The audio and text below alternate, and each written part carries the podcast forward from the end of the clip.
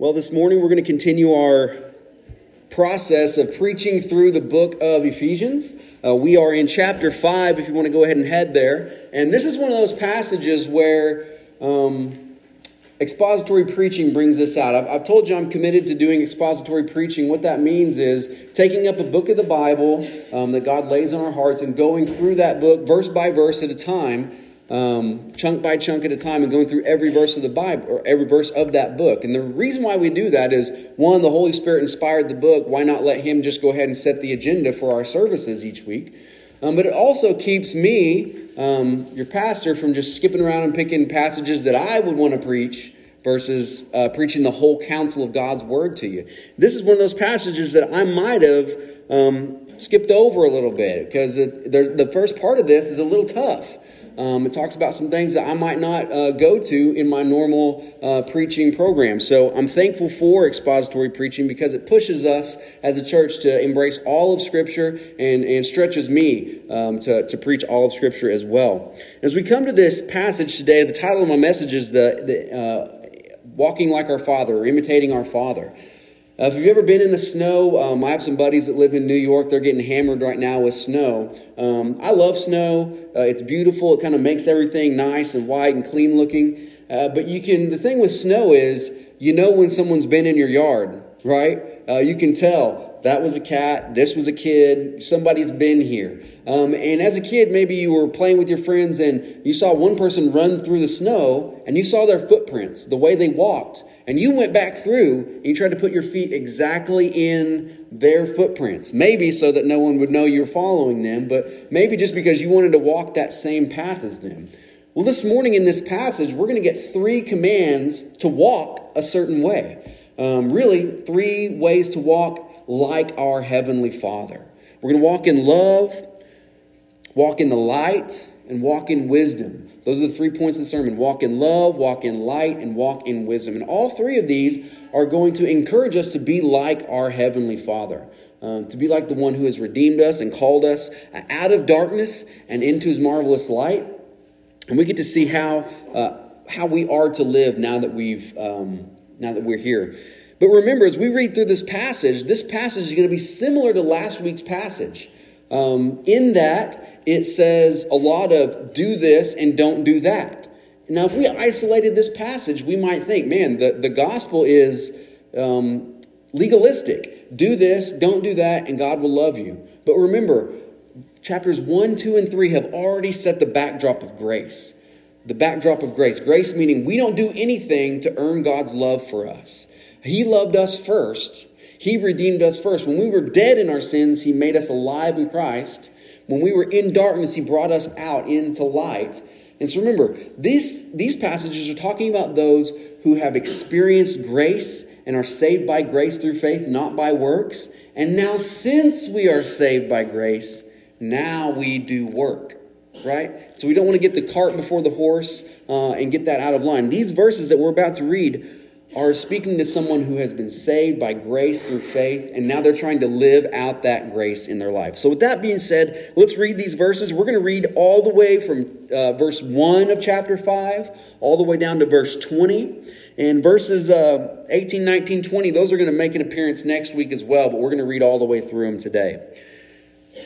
So, Ephesians chapter 5, verses 1 through 20, it says this Therefore, be imitators of God as beloved children and walk in love, as Christ loved us and gave himself up for us as a fragrant offering and sacrifice to God. But sexual immorality and all impurity or covetousness must not even be named among you. It is improper among the saints.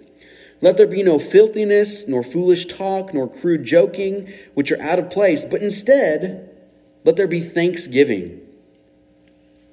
For you may be sure of this that everyone who is sexually immoral or impure or who is covetous, that is, an idolater, has no inheritance in the kingdom of Christ and God. Let no one deceive you with empty words, for because of these things the wrath of God comes upon the sons of disobedience. Therefore, we do not become partakers with them. For at one time you were darkness, but now you are light in the Lord. Walk as children of the light.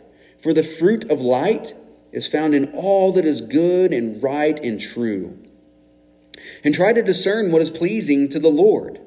Take no part in the unfruitful works of darkness, but instead expose them. For it is shameful even to speak of these things that do not that they do in secret. But when anything is exposed by the light, it becomes visible.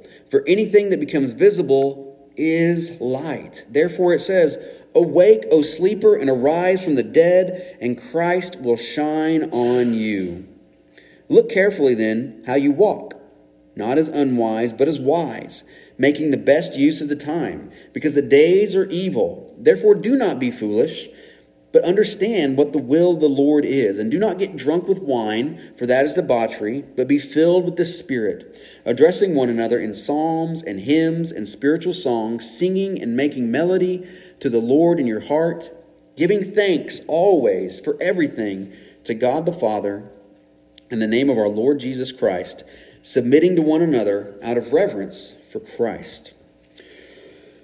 So, the first step in following our Lord and imitating our Father is to walk in love.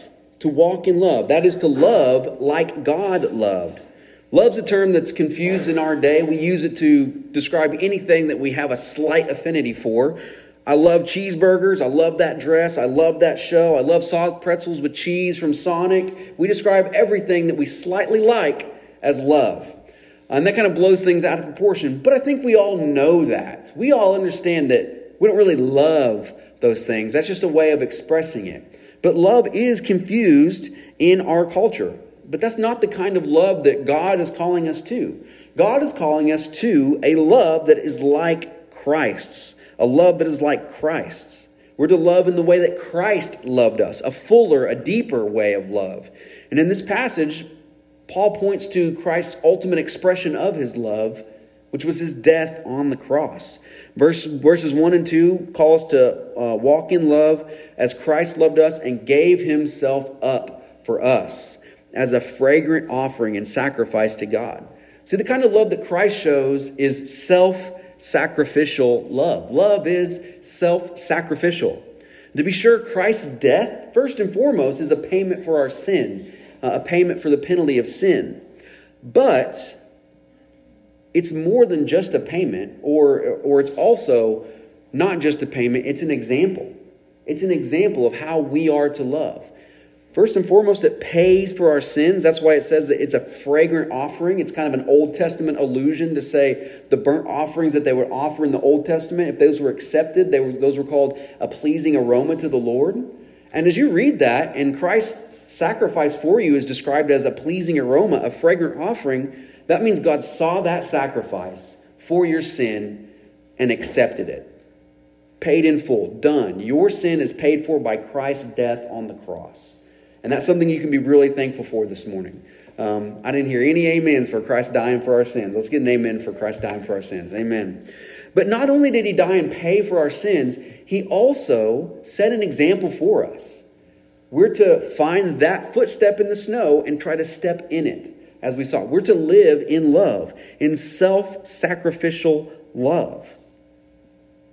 Christ's love for us compelled him to give himself up for us. His love for us compelled him to give himself up for us, and we're called to that kind of love. Christ loved the unlovable, those who nobody else wanted to be around. He loved those who would never love him back, he loved those who couldn't really give appropriate thank yous back to him. He loved those who wouldn't give him social status because he spent time with them. He stepped out of the ultimate comfort zone, which is heaven, to experience the ultimate discomfort, which was the cross. He experienced shame, betrayal, forsakenness. He was spat upon and nailed to the cross for you and for me. Not for his own benefits, but for our benefit. Self sacrificial, selfless, ultimate selfless love. And we're called to live like that a high standard, a really high standard if we're honest. As we hear that and think, that's the standard I'm supposed to live to, uh, I'm not going to pass this test. Um, if, if, if this was a test, the grade would be too high for us to reach. But know this as we get down to the end, we're going to see that we're filled with the Holy Spirit. And just like a, a hand fills the glove, and that glove does whatever that hand wants it to do, In the same way, we're filled with the Spirit of God that gives us the ability to have this kind of love. It gives us the ability to say no to self, which is a really hard thing to do, but it gives us the ability to say no to self. And we get that, um, um, that motivation to love others by looking to that cross, by looking to what Christ did for us. As he laid down his life and experienced all the things I mentioned and more, our experience of loving the unlovable will never compare to what Christ did to love the unlovable. So if he experienced this much discomfort, we experience this much discomfort in our love, surely we can press through. Surely we can make it through. And we make the commitment to love even though we might not be appreciated for the love that we give to others. That's a really hard commitment to make to say, I'm going to love somebody that might not love me back. I'm going to love somebody um, and to where it's not going to benefit me back. But James says this in the book of James. He says, "Don't show favoritism. Uh, don't give a seat to the to the to the high-ranking officials and kick the poor guy out." He says, "Don't show favoritism." Why would somebody show favoritism? Well, they want to show love to the guy that's going to give them something back. They don't want to show love to the guy that's not going to be able to give them anything back. And that's not the kind of love that we're called to love with. We're called to love those who cannot pay us back, who won't give us social status with their thank yous, um, who won't post online that we've done something nice for them. Um, that's not why we love. We love self-sacrificially, self-sacrificially, uh, not in the hopes of getting something in return. One commentary I read gave a story about Amy Carmichael.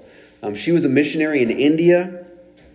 Uh, she helped women who were into forced prostitution, helped them get out of that. Um, she founded an organization that provided home for thousands of children. And she died in India in 1951. She was 83 when she died. She died in India as a missionary. And before she died, she'd asked that no one put a, a stone over her grave that she might be forgotten. And those who loved her most actually put a bird bath over her grave, and with the inscription Amma in, in Hindi, which means mother. And she once said this You can give without loving, but you cannot love without giving. I think that's an example of the kind of love that we're called to love with. A love that is compels us to love other people, just as Christ laid down his life selflessly, self-sacrificially, we do the same. May we be people who love people and, and the kind of love that we have is in a sense fragrant like Christ's uh, love for us, like his death was for us. So, as we imitate our Father, we first and foremost walk in love, but second, we walk in light. We walk in light. And now Paul goes from speaking of Christ's sacrifice for us, the ultimate picture of selflessness, to speaking of sin, which is the ultimate picture of selfishness. He goes on to say, um, in verse verses three through uh, three and four, he talks about sexual immorality, impurity, covetousness, uh, foolish talk, crude joking, um, all of these things, filthiness. And he says, These things are not befitting of a Christian, one who is a child of the light. So love is self sacrificing, but sin is self serving. Sin, in all of its forms, only seeks to serve itself. Uh, one rapper that I uh, like to listen to said, All sin's got I in the middle of it. All sin has I in the middle of it. S I N right? It's a little play on words, but nothing could be further from the truth. Every sin that we commit, ultimately at its core, is pride, is the letter I, it's selfishness. And Paul actually points to sexual sin as a particularly graphic example of what it means to be selfish in our sin. All sexual sin is selfish in its nature. It starts off this passage, this section, by using this term uh, porneia, sexual immorality. This is a general term um, for just all kinds of sexual sin, inappropriateness. Um, it would include things like adultery, sex outside of marriage, homosexuality, viewing pornography, sexual abuse, all these things and other things that would be encompassed by this term. It's where we get the, the word for pornography. And see, sexual sin, as you can hear in all those sins, is self loving. It's self-loving. It's self. It has self in the in, at, at, its core, at its at its central uh, desire is self. And Paul says, if you're a Christian, these kind of things should not mark your life. because they are an example, uh, uh, uh, the, the opposite example of what it means to love others. Sexual sin loves self, it only seeks to gratify itself. And it's interesting what Paul pits against these things. Did you notice it? He said sexual immorality, impurity, covetousness, crude joking, foolish talk, filthiness should not, those are, those are out of place for, for Christians. Instead, what does he replace it with? Thankfulness. Is that weird to you that that would be the opposite of those things? You might think replace impurity with purity, replace immorality with morality, right? But he says replace those things with thanksgiving. Because I think similar, really close to the center of sin, um, is, is I, self, pride, but it's also unthankfulness. Think about Eve in the garden. Uh, she had access Adam and Eve in the garden. They had access to every tree, uh, everything that was good for them, access to everything. But God said, There's one tree that's going to teach you that I'm still the ruler of everything. Don't eat from that tree. And what did she do? What did Adam and Eve do? They said, I'm not thankful for all this. I want the one thing I don't have. Had they been thankful for what God had given them, they wouldn't have fallen to that temptation of self. Because what did Satan promise? Hey, God, God, God's holding something back from you. He, did, he doesn't want you to eat from that because if you do, you'll be like Him. Which the irony was, they were already like Him, right? Made in His image. But that unthankfulness in their heart for the things that God had blessed them with led them to gratif- gratify their sinful nature. And we do the same thing. If we're not thankful for the things we have, we'll end up desiring the things that we don't need. If we're not thankful for the things God has given us, we'll desire those things in our life that we do not need. And to speak of in this realm that, that Paul's speaking of, for an example, if a man or woman is thankful for the spouse that God has given them, why would they ever have an affair? Right? You can see how sexual immorality is, is, is the complete opposite of being thankful for what God has given us. As we think of our lives as Christians, our lives should not be marked by sexual immorality or filthy talk. And Paul says that people's, people's lives who are marked by these things will not enter the kingdom of, uh, kingdom of Christ. They won't inherit that. And let's be clear about what that means. That doesn't mean that if you have sexual sin in your past, that you cannot be a Christian. That's not what it's saying. Also, if you have sexual sin in your past, that doesn't mean that you're a lesser Christian than those who don't have sexual sin in their past, which would probably be a small minority anyway.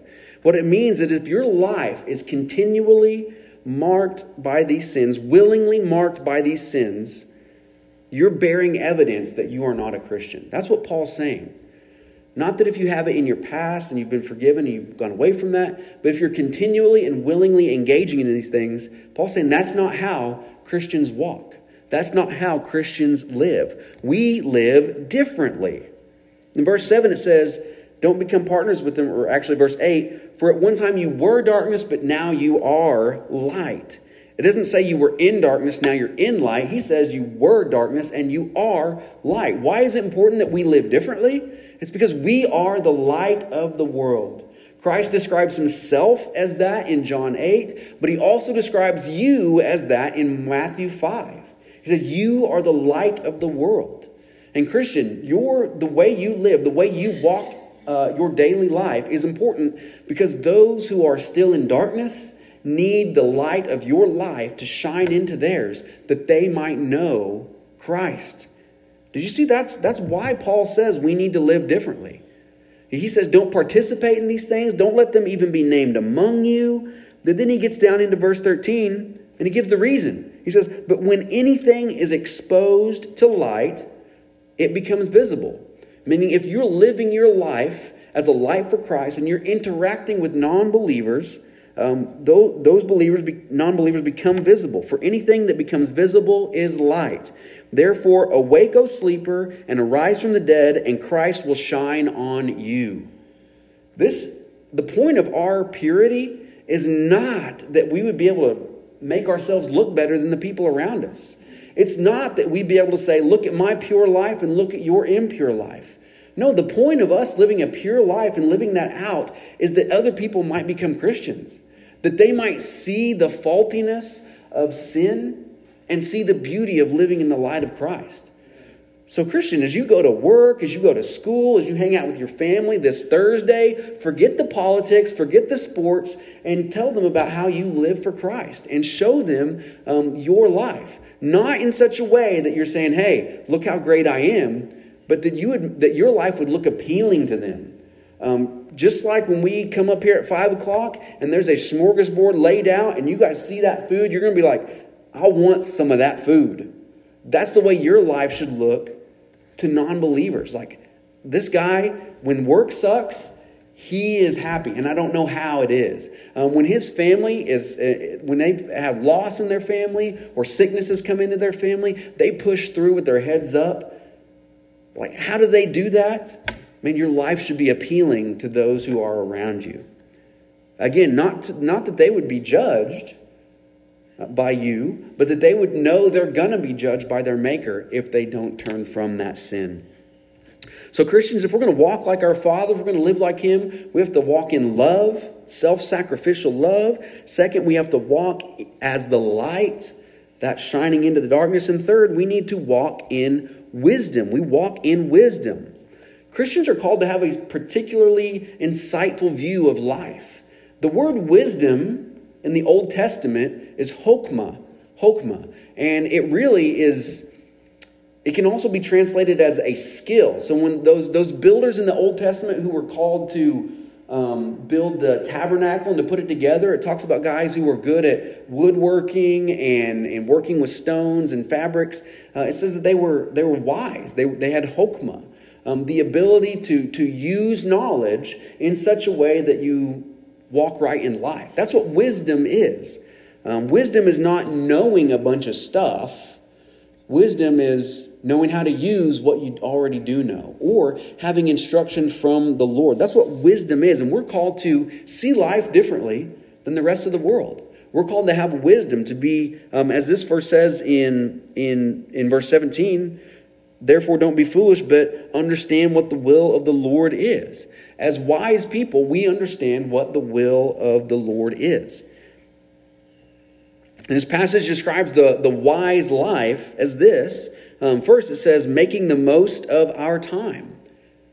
It says, walk in wisdom, making the best use of the time, because these days are evil, these days are short.